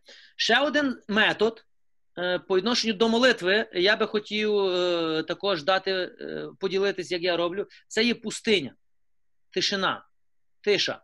Якщо ви замітите це, коли Ісус при найбільш важливих е, якихось рішеннях, Він завжди йшов на пустиню. Тобто, говорити, я не говорю зараз про пустиню як 40 днів посту, коли Ісус був. Ні. Йдеться про Ісус йшов на самоту перебувати у молитві з Отцем з отцем. Бо ви можете на 40 днів посту зайти і з нього вже більше не вийти. Ну, тобто, як Ісус, не їсти і не пити. Хоча є люди, я знаю, які входять в це. Це для мене космос. Але слава Господу, що є такі люди. Але я не про е, цю пустиню, я про відносини. Так, це до сфери відносин. Тиша. Я іду чути Бога. Я хочу чути Бога. Тобто я хочу вийти з хаосу і втишитись. Ви знаєте, чого найбільше бояться люди? Ну, один із страхів це тиша. Бо коли тишина, ти зустрічаєшся сам з собою. А коли ти зустрічаєшся сам з собою, тобі страшно. Тобі страшно від того, ким ти насправді є. Тобто, що в твоїй голові лізе. Тому ми деколи себе заставляємо постійно про щось думати або щось робити тільки тому, що ми боїмось зустрітись з собою. Було у вас таке? Було. Е, у мене так було. І ви будете втікати від Бога, ви будете втікати від себе, поки ти не зустрінешся з собою, поки ти не розберешся з собою, своїми думками. Ти будеш втікати від Бога, поки ти не берешся також тут собою. Тепер, як практично це зробити? Мені помогла пустиня, тобто тиша. Раз в тиждень я вже на протязі, дякуючи Богу, 7 чи 8 років вже мого священства, я практично дотримуюсь цього режиму раз в тиждень, п'ятниця. Для мене це є час пустині. Я стараюсь деколи себе, скажу зараз, що це менше є, був час, що це було більше, в п'ятницю обмежувати себе в їді, е, тобто піст. Е, не їсти м'яса, не їсти сиру, а було так, що я не їв взагалі нічого, тобто хліб і вода. Зараз я не заохочую вас, тобто це ваше свідоме має бути рішення. Для мене це було рішення умертвляти себе, свою плотяру, свого старого такого я, яке воно живе і ніяк не вмре. Знаєте? Я його годував голодом, думаю, помре з голоду, а воно живе і живе далі. І е, умертвляти свої земні члени. Нам потрібно це робити для того, щоб воно не взяло верх над нами. Е, і крім того, що я практично не їв, ну зараз я менше є, ви можете їсти, але суть є в іншому. І, крім того, я йшов на пустиню. Тобто, у мене є така посадка тут збоку, я його називаю ліс. Хто в мене був, то каже, це не ліс, то там три дерева, але для мене тут, де всюди поля, то ті три дерева це вже ліс. І я йду до цих три дерева чи чотири дерева, і я просто тиша. Я стараюсь бути в присутності Бога. І тут також є свої нюанси. Коли ти приходиш в цю присутність Бога, перше, е, дивіться, що тобі не потрібно нічого брати з собою, ні Біблію, не дай Бог, ти візьмеш телефон. Сатана знає твій номер телефону, він зразу почне тебе набирати. Ну, тобто, там буде писати мама, тато, ще хтось там. Іменно, коли ти пішов на пустиню, вони всі до тебе дзвонять. Не бери телефону з собою. Не бери. Е, не бери взагалі нічого з собою. Навіть Біблію не бери, ні вервичку, нічого. Нічого не береш з собою. Тобто ідеш без нічого. Е, коли ти приходиш на пустиню, пустиня це не місце, наприклад, це є стан. Мені краще це є посадка, бо так як я живу у селі. Ви у містах можете піти десь в парк. Е, для мене природа, перебування на природі дає такий стан зосередитись. Тобто, щоб війти на пуст... в пустиню, я теж роблю оцей метод. Сконцентруватись. Тобто тут і зараз. Знову, я слухаю, як пташки співають, я дивлюся так. І я що роблю? Беру контроль над своїми думками. Оце є найважче на пустині. Коли ти не береш нічого, не думаєш ні про що, ні молишся. Найважче це взяти контроль над своїми думками, бо твої думки як пояс. Ту-ту, і ти не хочеш ні про що думати, а воно лізе, і воно лізе, і воно лізе. Тому на першій пустині ти зрозумієш, що воно лізе, і ти нічого не можеш зробити. І це дуже добре, бо ти мусиш побачити, що потрібно працювати над собою. Що о, звідси ти маєш починати працювати над собою. Тобто переміна мислення, брати контроль над своїми думками. Ви знаєте, що ми маємо контролювати думки, а не думки мають контролювати нас. Тобто я, як особа, маю контролювати свої думки, а не мої думки мають контролювати мене як особу. Ми маємо дойти до цього моменту. Тобто, коли ти приходиш на молитву, на літургію, коли ти кажеш цьому поїзду, так, стоп-кран, шлагбауни опустились, я зараз на літургії. Тобто, ти не дозволяєш думкам ніяким іти, ти сконцентрований від А до Я на молитві. Нам потрібно цього навчитися. Бо якщо ти на молитві не вмієш сконцентруватись, а ми не вміємо сконцентруватись, тому що ми не вміємо зупинити думки, а ми не вміємо зупинити думки, тому що ми йдемо на пустиню, на тишу, і ми не розуміємо навіть, наприклад, як їх зупиняти. Тому ви, коли молитесь вервичку або любу молитву, або на літургії, е, думки лупашать, а ти не можеш з ними нічого зробити. Буває у вас так? Буває? І більшість людей думає, очі, ну що робити з тими думками? І колись я думав, ну та, та що ти з ними зробиш? Ну це ж природно, думки лізуть, ну та що, якось старайся, ну якось тиснися, якось там проси Бога. А потім я практично зрозумів, коли я ну, прочитав цю книгу, що реально навчитись, дорогесенький, це навіть не духовна книга, що ви розумієте, це наукова книга. Реально навчитись контролювати свої думки. Мені пішло всього-навсього десь 3-2 роки, щоб я побачив плоди, що я можу концентруватися.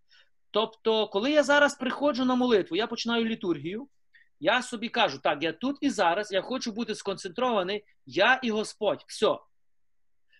Думки будуть приходити, а я їм кажу, вон, вийти, я не хочу над вами. Я можу пережити літургію від А до Я, не відволікаючись.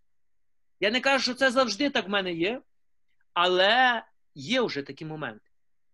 До цього часу я навіть не думав, я собі, уявляю собі, я як священник, молюся літургію, і я собі думаю, тобто розум запам'ятав всі слова, які я маю казати, очі знають, де дивитись, уста знають, що казати, а мої думки думають про щось інше. Я такий, о, чекай, чекай, що там вони вже співають? Щось не то співають. Ні, все добре, все, все, бачу. І думаю знову про щось інше. У мене таке було, бо ми всі люди, і це нормально. Ну, може, у когось священників таке не було, то слава Господу. У мене таке було. І тому більшість людей я чув, отче, як сконцентруватись на молитві, як сконцентруватись на літургії, як сконцентруватись на на молитві, на читання Слова Божого. Усе йде звідси.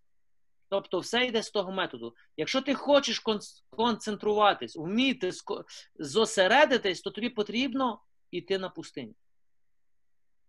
Питання, чи ти хочеш? Якщо не хочеш, ну, то роби то, що ти робиш. Якщо воно тобі допомагає, то добре. Е, тому я ділюсь тим методом, який допомагає мені. Ти, Я йду на пустиню в п'ятницю. Я нічого не беру. Е, саме, Що що ще саме важливо? Нічого не думай. О, це найважче. Ти знаєш, що краще взяти вервичку і молитись, бо це знаєш, ти вже знаєш. А от не брати нічого, нічого не молитись і нічого не думати, просто бути це катастрофа. Це така катастрофа. Чому? Бо ти розумієш, що ти не можеш зупинити свої думки. Ти не можеш ні про що не думати. Був у вас такий час, що ви ні про що не думаєте.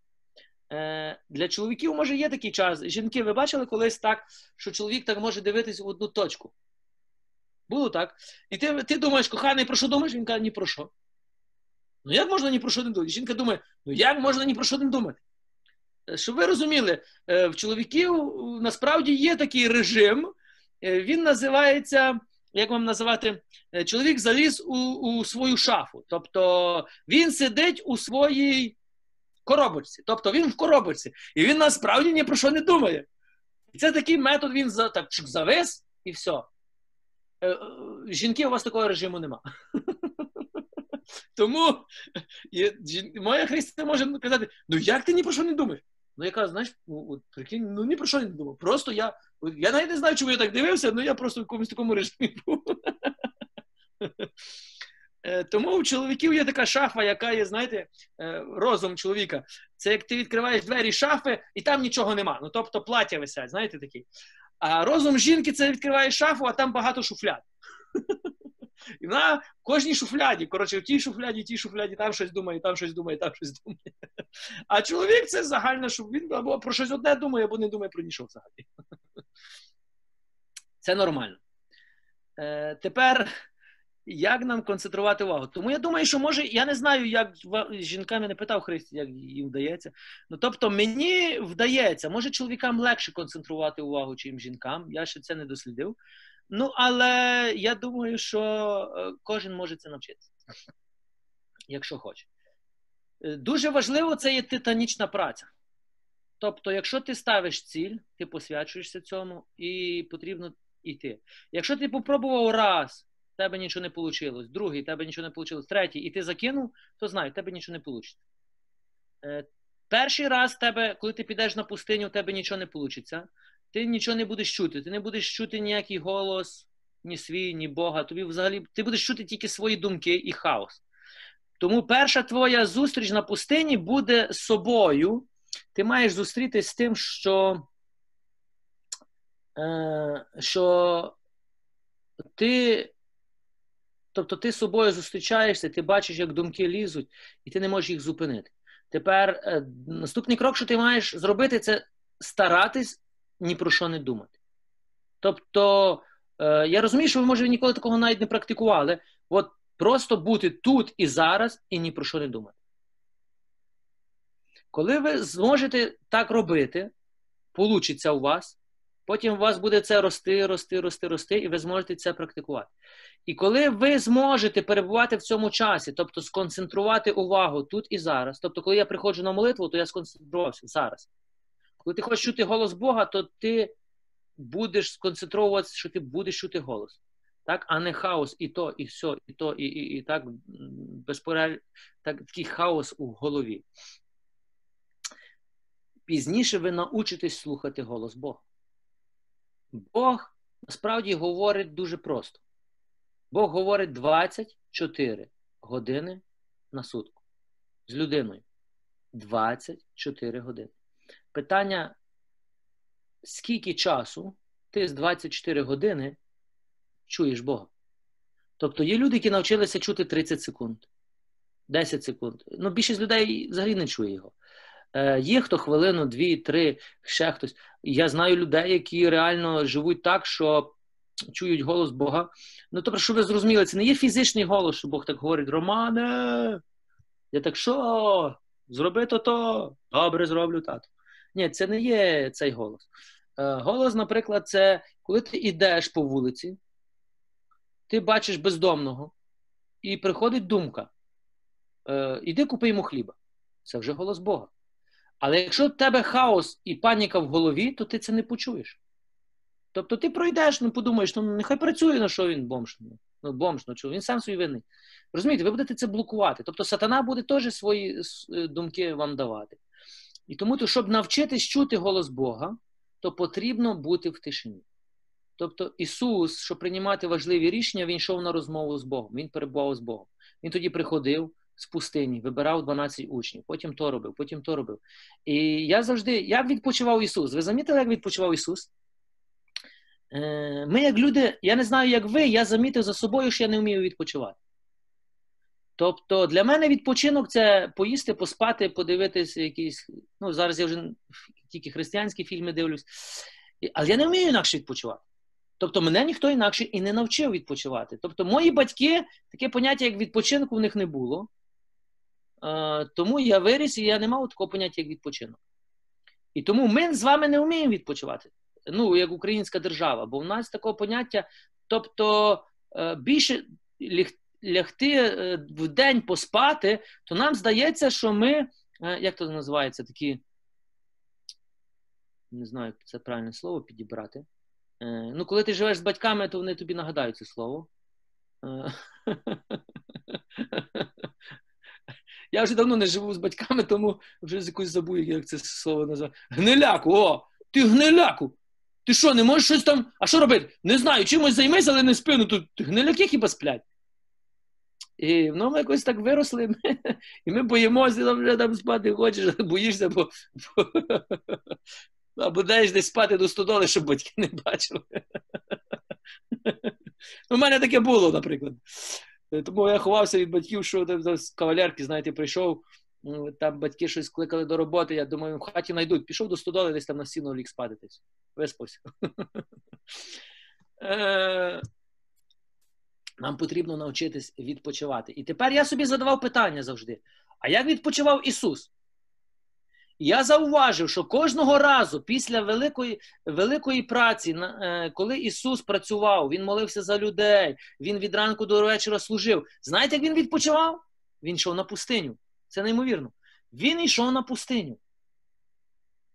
Тобто, в нашому випадку відпочити це їсти, пити, тобто дати якийсь відпочинок нашому тілу. Ні. Справжній відпочинок це коли відпочиває. Ти відпочиваєш як духовно, так емоційно, так тілесно. Чи були ви колись на реколекціях? Тобто їздили на реколекції, були, ну, хтось з вас був на реколекціях. Чи ви відпочили за три дня? Було, наприклад, наприклад, я колись їздив на. Я собі давав так, ну колись порівнював. От я їздив колись на море з друзями, все, пива, раки, таранка. І ти ніби тілесно відпочивав, твоє тіло ніби загоряло. Ну ти емоційно був такий виснажений. Ті пусті розмови, е, пусті жарти. Це ще ну, старе моє життя. І тепер я дивлюсь, коли я їду, наприклад, своїми братами, сестрами е, на море. Слухай, я приїжджаю, відпочивши як емоційно, так тілесно, так і духовно. Тобто ми відпочиваємо, тобто спимо, їмо, ну, нормально тіло відпочиває. Друге, ми розмовляємо тільки про Слово Боже. Ми розмовляємо про Бога. Якщо є якісь реколекції, то ми насичуємося Божим Словом. Так, є молитва. І ти відпочиваєш як емоційно, так і духовно, так і тілесно. Ну, принаймні, я так замітив, що і це вже є відпочинок. А уявіть собі, Ісус кожен день ходив на відпочинок. І він, а його відпочинок заключався в тому, щоб бути в присутності Бога. Він йшов на гору помолитись, тобто відносини з Отцем. Ото, що Ісус каже, коли ви будете перебувати в мені, а я у вас, ви будете е, мати цю радість. Дивіться, він каже: Я сказав вам так, 11 вірш, для того, щоб була у вас моя радість, моя, тобто Ісусова радість в мені, і щоб ваша радість була повна. Хто би з вас хотів мати Ісусову радість? Ти би хотів мати Ісусову радість чи мати свою радість? Ми деколи е, говоримо такі штучні, е, знаєте, якщо ти є в компанії таких особливо людей, які ще не вірять в Бога, вони часто говорять анекдоти. А для чого? Вони створюють штучну радість. Ну, тобто, це штучна радість. Я тобі розкажу якусь веселу історію, щоб ми посміялись. І воно смішно насправді, так, деколи. Ну, але воно триває скільки 10 секунд, 12 секунд. І якщо це якісь нормальніші анекдоти, бо є пусті анекдоти, які висміюють одні одних, там же ти за радості взагалі ніякої не чуєш. Але Ісус каже, щоб моя радість, тобто Його радість є у нас. А Тут же не ця радість не йде від анекдотів, ця радість йде напряму від Бога. А ця радість напряму йде від Бога, тому що ти перебуваєш у Бозі. А ти перебуваєш у Бозі, тобто ти перебуваєш у Його слові. Тобто ти перебуваєш у Його присутності. Ти перебуваєш з ним постійно тут. 24 години. Уявіть собі, це постійна радість. І ми маємо з вами дойти до цього рівня. Я не кажу, що я вже такий великий гуру, який 24 години е, тільки нічого не роблю, тільки насолоджуєш Божою радістю. Ні, це брехня. Е, Я стараюсь, е, повірте, і це нелегко. Кожен день суєта, кожен день проблеми, виклики. А так як ви бачите, що сьогодні все, що відбувається в світі, хаос, страх, і воно все буде забирати нас у цей мир. І тепер дивіться, у нас і так цього миру нема. А тепер ця інформація ще більше буде забирати, тобто віддаляти нас. І тепер ми мусимо навчитись у, ці, у цьому часі ще більше і йти в протилежну сторону. Тобто йти на е, йти на пустиню, слухати Бога, е, чути Його голос, е, перебувати в Його присутності, читати Слово Боже, слухати, що Він у нас говорить, впроваджувати це в життя. І ти побачиш, від цього приходить мир. День за днем, день за днем. Там слухаєш реколекції, там слухаєш проповіді, тут читаєш Слово Боже, і ти і ти не замічаєш, як тебе наповняє Божа благодать. Пізніше ти вже не зможеш слухати інші розмови. Ти вже не зможеш слухати пусті жарти. Ти вже не зможеш. Я не знаю, як ви, наприклад, я не можу вже бути в компанії, де висміють інших людей. Для мене воно якось так, знаєте, воно вже противно мені є. Мені противно, де є вже, ну знаєте, мені деколи легше бути між невіруючими, які матюкаються, які там проклинають, ніж між віруючими, які пусті жарти говорять. Тобто невіруючих, я собі можу сказати, ну вони ж не віруючі, що від них хотіти. Тобто мені смішно від цього, бо я такий колись був. Ну от коли віруючі поводяться, от якось, мені вже так знаєте, воно трошки неприємно. І насправді я хочу від них втікати геть. Я не хочу бути. Тобто ця атмосфера мене вже відкидає. Е, мене притягують люди, які мають чисте серце по відношенню до Бога, які можемо пороздумувати над Словом Божим, е, які, що Бог до тебе каже, що до мене, поділитись, помолитись, разом поговорити. Ми можемо говорити теж про світські речі, але воно йде в мирі. Тобто, так, мене притягують такі люди. Е, І тому ти, і ти будеш притягувати таких людей, і і таких людей, тож, ну, от, як сказати, одні одних завжди притягують. Дорогесенькі, я вже не знаю, скільки дуже пройшло. Три години, як ми з вами спілкуємося, чи вже більше. Я щось не слідкую за часом. А, це тільки годину 40 хвилин. Та то, що ми маємо купу часу. Е, добре. До чого я тебе веду? Е, одне із тих питань, які мені задали, були, е, як проповідувати нашим рідним, як євангелізувати нашим рідним. Це також залежить від твоїх відносин з Богом. Тобто, то, що я вам казав, лишіть людей, не нав'язуйте їм щось, так не виливайте на них таким відром інформації.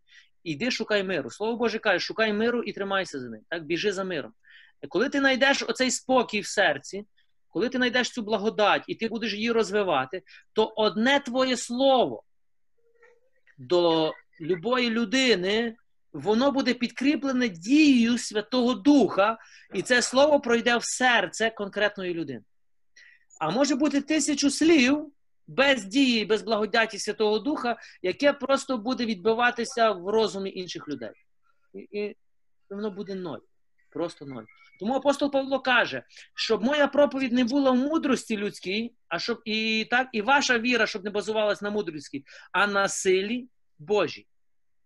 І тому я розумію, оця співпраця, оцей баланс, коли я виконую те, що маю виконувати, і довіряю Богу, що Бог буде робити те, що має робити. Наприклад, коли я е, проповідую, тобто це є співпраця моя з Богом. Я розумію, хто є, хто хто за що відповідає. Я маю обов'язок, ну як обов'язок, тобто у моїй відповідальності перед Богом говорити слово. Але якщо в мене немає відносин з Богом, то це слово буде мертве. Тобто, це буде людська мудрість, яка буде розбиватись тільки у ваших розумі, і все. Ну, воно, Ви скажете, ну так, він файно сказав, ну розумно, все. Але це слово не буде мотивувати тебе до реальних змін свого життя. Тобто, це слово не змусить тебе посвятити життя Ісусу на 100%. Ви це розумієте? Коли це людське слово. Е, Коли я буду казати це саме слово, але воно буде, тобто, співдіяне з Святим Духом. А чому Святим Духом? Бо я маю відносини, тобто будував відносини з Ісусом Святим Духом. Я скажу одне це саме слово, і воно тебе так затроне. Ну от ти будеш спати, будеш, то слово буде крутитись, ти будеш їсти, це слово буде крутитись. Так, Я не знаю, чи було у вас так. Якщо хтось один щось скаже, і ти не можеш спати, не можеш їсти, воно крутиться постійно, крутиться. Чому? Бо Дух Святий положив тобі прямо в серце це слово. І це слово реально буде міняти тебе. Реально буде міняти. І воно буде мотивувати тебе до реальних змін. Тобто, ти скажеш, ну дійсно, все, от все, от в, ці, в цьому питанню я от все, ставлю хрест. Більше до цього не вертаюся. По одному слову. І тому це слово є співдіяне з Святим Духом. Ото, що Ісус каже, без мене ви нічого не зможете робити. І тому ми з вами мусимо навчитись як спільнота. Спільнота євангелізаці... євангелізаційна, тобто наша ціль це євангелізація, євангелізувати в силі мудрості і в благодаті Духа Святого. А щоб це було, то ми маємо мати відносини з Духом Святим з Отцем і з Ісусом. І Тому я вам дав ті кроки для того, щоб будувати ті відносини. Будувати відносини. І після цього ви побачите, як прийде мир. Е, тобі вже нічого не потрібно буде. Тобі потрібно буде просто тишина. Ти научишся бути в тишині, ти научишся роздумувати Словом Божим, ти научишся бути в цьому мирі, ти научишся вже говорити в мирі. І коли навколо буде хаос і паніка, у тебе буде мир в серці. Тобто, бо він є. Якщо в тебе зараз нема миру в серці, коли буде хаос і паніка, то цього миру і не буде. Е, мир, дорогесенький, це не коли навколо, ну, тобто, нема війни е, і всі щасливо живуть. Ні. Мир це коли навколо війна, а, те, а ти в мирі ходиш. Навколо хаос, а в тебе мир. Навколо страх і паніка, а в тебе впевненість. Тобто, і це не йде від тебе, і ти мусиш розуміти, і люди дивляться на тебе і кажуть, слухай, ти якийсь інакший, ти якийсь ненормальний. Тобто, ну щось ти ненормально реагуєш. І вони мають замітити це в тобі, бо це не йде від тебе. А ти деколи скажеш, ну, а ти навіть не будеш знати, чому ти так реагуєш. Тобто, це ця благодать, яка йде від Духа Святого, який дає тобі, каже, а ти не переживай. От за це не переживай, і за це не переживай. Вір мені, будь вірний мені. так? і ти сконцентруєшся на Ісусі, а не на проблемі. Не сконцентровуйте. Зараз цілий світ сконцентрувався на проблемі. Кінець світу. Кінець того, кінець того. Та слава Господу! Я би хотів, щоб сьогодні був кінець світу. Знаєте це? Бо кінець світу для нас це тільки початок. Тобто кінець для нас це початок. А для невіруючих це повний кінець. Гітлер капут. Все, вони нехай бояться. Е, Але нам не треба боятись, бо е, для нас це початок. Тобто, якщо ти сконцентрований на царстві Божому, якщо ти сконцентрований на вічності, тобто Ісус каже, наша радість іде з того, що наші імена записані на небесах, то яка різниця, що люди помирають страху? Та нехай помирають. Тому наша задача йти до них з цією надією і сказати: дорогесенькі, Ісус Господь. Прийми Ісуса в своє серце, віддай Ісусу життя. Ти бачиш, що все валиться, всі мрії твої завалились. Е, Слухай, ще не пізно м- заскочити в поїзд, який називається християнство, е, і їхати собі щасливо в Царство Боже. Тобто, якщо ми в присутності в Бога, якщо ми впев... ну, маємо цю єдність з Богом, то насправді нема чого боятися. Нам треба боятись, коли ми відійдемо від Бога. Тобто нам треба боятися, щоб не відійти від Бога. Це є страх Божий. Бо страх Божий це не страх Бога, це страх відійти від Бога. Страх Божий це любити Бога всім серцем і ненавидіти зло всім серцем.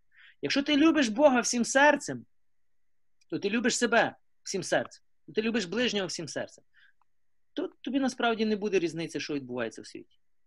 І тому це слово сьогодні я хочу, е, щоб по відношенню до вас, щоб е, Божий мир прийшов у наші серця. Е, концентруємось на Ісусі.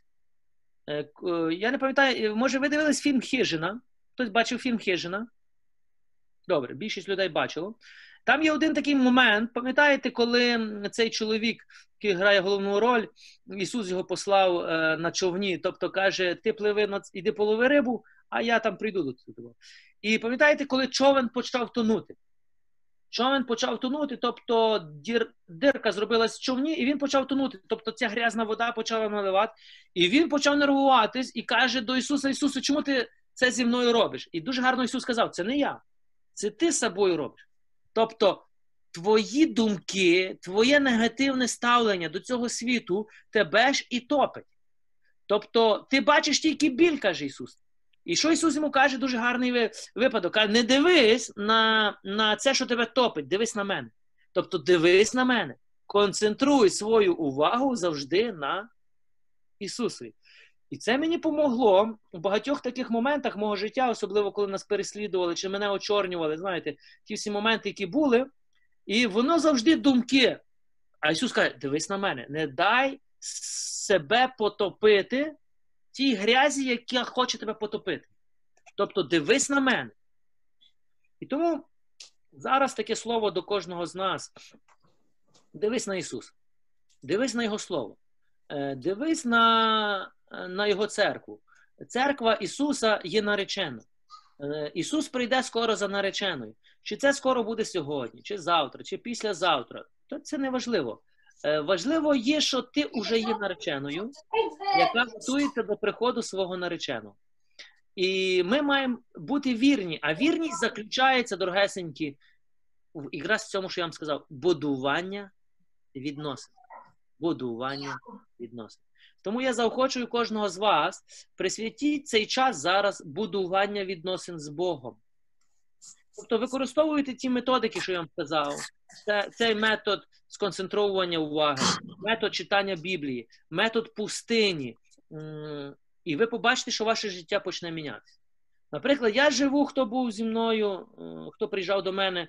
Е, я живу взагалі, знаєте, в останній точці певної України, в такому селі глухому на Дніпропетровщині. Я деколи думаю, Боже, де ти мене послав? Але, наприклад, чим раз тим більше переконуюсь, що слава Господу, що ти Бог мене тут сюди послав. Тобто, в селі, навіть я бачу ця ситуація, що зараз відбувається, мені в селі набагато легше. Тобто, в нас в селі люди собі працюють спокійно, і я навіть в цьому бачу багато плюсів. Але е, е, до чого я вів, вже забув, до чого я вів, що мені набагато легше, а, тобто я живу в селі, і я вже не потребую великих міст. Я вже не потребую кудись їхати, щось бачити. Мене питають, а ти би там був? Ні. А хоч? Ні. А там і там не хочу, а там і там не хочу. Ти щось нічого не хочеш. Та чого не хочу? Я хочу бути в Небесному Єрусалимі, оце я хочу. Е, тобто, мені добре тут. Тобто, якщо ти маєш відносини з Богом, то тобі буде добре там, де ти є. Якщо у тебе немає відносин з Богом, то ти думаєш, от поїду в Меджигор'я, все життя моє направиться. Поїду в Єрусалим, і життя стане на своє місце. Поїду за Рваницю, поїду туди, поїду до отця Романа, чи ще десь, ще десь, ще десь, ще десь. Було у вас таке? Якщо у тебе нема е, се, в, миру в серці, там, де ти є, то, дорогесенький, де ти не, де би ти не приїхав, того миру теж не буде. Бо це твоє серце, ти всюди його з собою тягаєш. Тому треба тобі навчитись шукати мир там, де ти є. І тепер уявіть собі, що якщо ти знайдеш мир там, де ти є, де би ти не приїхав, ти завжди будеш у мирі. Чи ти в АТО будеш, чи ти будеш у церкві, чи в Меджугорі, чи ти будеш у мирі. А якщо в твоєму серці пекло, то я знаю багато людей, яких було в серці пекло, вони їздили і в Меджугорі, і в Єрусалим. Їхнє життя не помінялось, вони були в пеклі і лишились в пеклі. І вони дивуються, бо вони очікували якось там якось, щось, щось би мало так відбутись, і все би мало стати на своє місце. А чомусь у них не відбулось, і вони думають, і вони дивуються, чому ж не відбулось, бо багато людей свідчить, що там щось відбувається. Ну, і тому є таке неправильне це це розуміння. Тому перше, що коли Ісус прийшов до учнів, що Він сказав? Мир вам. Мир вам. Мир залишаю вам. І не цей мир, який світ дає, каже Ісус, а цей мир, який йде від мене. Добре, дорогесенькі, не буду більше затримувати ваш час. Я знаю, що я би говорив і говорив, а ви би слухали і слухали але е, будемо іти. Не піддавайтесь хаосу, не піддавайтесь страху, не піддавайтесь паніці, е, шукайте Бога більше. Е, зараз ідеально, я, для мене такі умови, які відбуваються зараз, ідеальні. Тобто я людина, яка в бойових буднях чую себе як риба в воді. Тобто, мій розум наоборот тоді краще працює. Я тоді не зосереджений вже на якихось таких, знаєте, пустих якихось справах, тоді зосереджений тільки на Бозі. Е, тому також і зараз навчися зосереджуватись на Бозі. Навчися шукати його, чути його і перебувати в ньому. І що дуже важливо, передавати того Бога іншим людям, які цього не мають. Ти знайдеш мир. Я тобі гарантую, що ти знайдеш мир. Е, бо Бог дасть тобі його. Але твій сусід, твоя сусідка чи твої знайомі цього миру не мають. І вони його не знайдуть. Тобто він не лежить десь там, що вони його знайдуть. Вони навіть не знають, його шукати. Тобто, перше, що в тебе буде, це поділитись тим миром. Тому Ісус сказав, перший дім, коли ви прийдете, що Він каже, скажіть мир дому цьому. Тобто, якщо в тебе є мир, то твій мир і зійде на них. Якщо ти скажеш мир дому цьому, а в тебе миру нема, то, то це тільки слова, а мир який мир може зійти на іншу людину, якщо в тебе миру нема? Тому розуміємо слова святого Августина, які він каже: знайди мир, і що? Тисячі біля тебе спасуться. Це, ми, Я тепер починаю розуміти ці слова. Знайди мир. Оцей мир, що я вам кажу, і тисячі біля тебе спасуться. Тобто люди самі будуть приходити до тебе і просити, слухай, а навчи мене, а як ти це робив? А як ти це? Тобто, бачимо концепцію вже не нав'язування, а люди самі будуть приходити і просити. Чому? Бо вони побачать це в тобі. Тому люди в тобі мають побачити любов, любов до Отця, любов до Ісуса, любов до Святого Духа, любов в подружжі, тобто відносини в подружжі, любов е, в подружжі до батьків, любов в подружжі до дітей. Любов між братами і сестрами. Тобто, в нас, як в спільноті Галілеї, мають бути ці відносини братерські. І інші люди мали б, коли прийдуть в нашу спільноту, вони перше, що би мали зауважити, це ці братерські відносини. Тобто, а ці відносини, тобто вони або є, або їх немає. А ці відносини не створює отець Роман, чи там рада спільноти, чи хтось. Ці відносини в спільноті створюєш ти. Тобто, будь тим, хто перший створює відносини. Тобто, будь ти тим, хто перший робить крок до створення відносин. Е, не чекай, що хтось по відношенню до тебе має зробити.